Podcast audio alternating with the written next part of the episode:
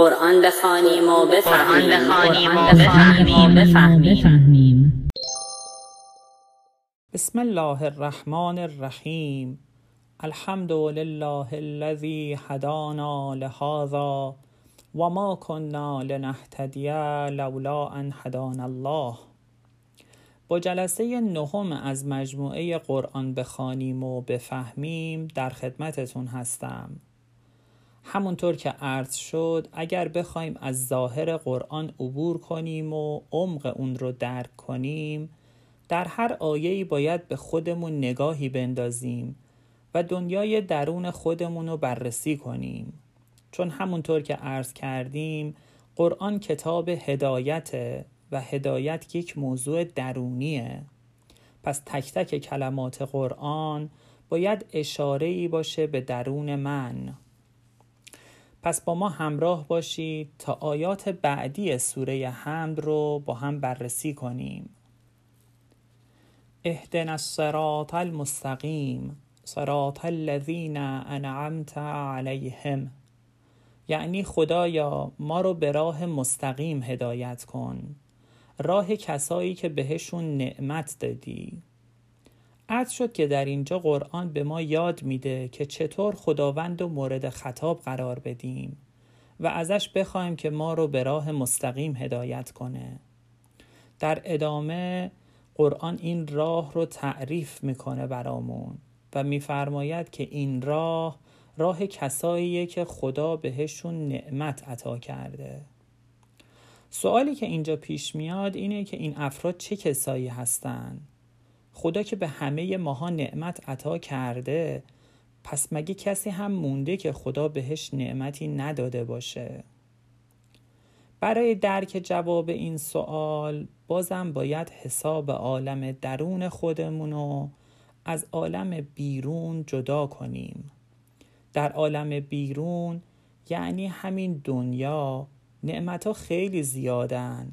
و هر کدوم از ماها تا اندازه ازشون بهرهمندیم. از غذا و انواع نوشیدنی ها گرفته تا خونه و پول و ماشین.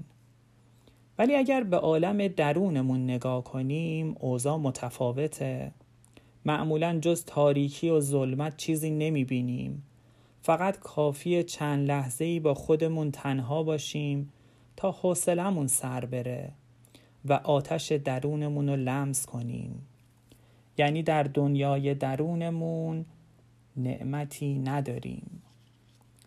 تنها راه چاره برای اینکه از این آتیش در امون بمونیم اینه که خودمون رو مشغول دنیا کنیم و خودمون رو اینجوری سرگرم کنیم.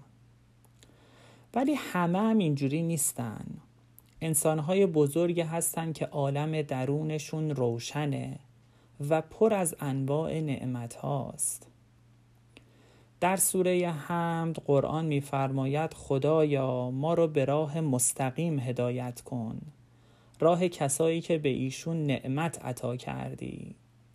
منظور از این نعمت نعمتهای عالم درونمونه. اصلا انگار که قرآن نعمتهای عالم بیرون رو در اینجا نعمت به حساب نیاورده. و اونا رو در نظر نگرفته. بلکه اینجا فقط عالم درونمونه که ارزشمنده و نعمتهاش نعمت حساب شده.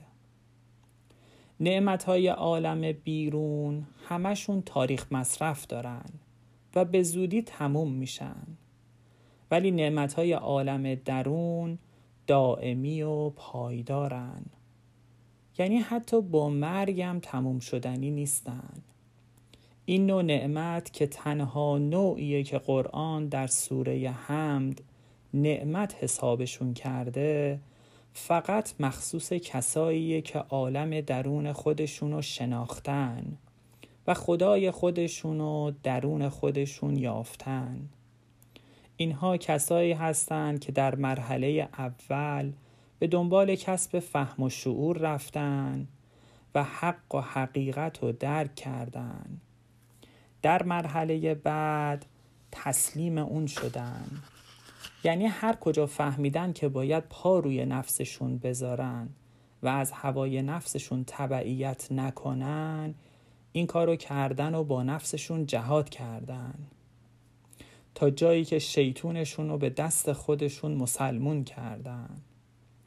اونا همون کسایی هستن که خدا برای هدایت ما برگزیده. و ازشون خواسته که بیان و ما رو متنبه کنن. بهترین مستاق این انسان ها طبق حدیثی از اهل بیت پیامبر اسلام و ذریه ایشونه. به امید روزی که آخرین ذریه رسول خدا یعنی آخرین ذخیره الهی ظهور کنه و به برکت حضور ایشون ما هم از نعمتهای عالم درون خودمون متنعم بشیم. و سلام.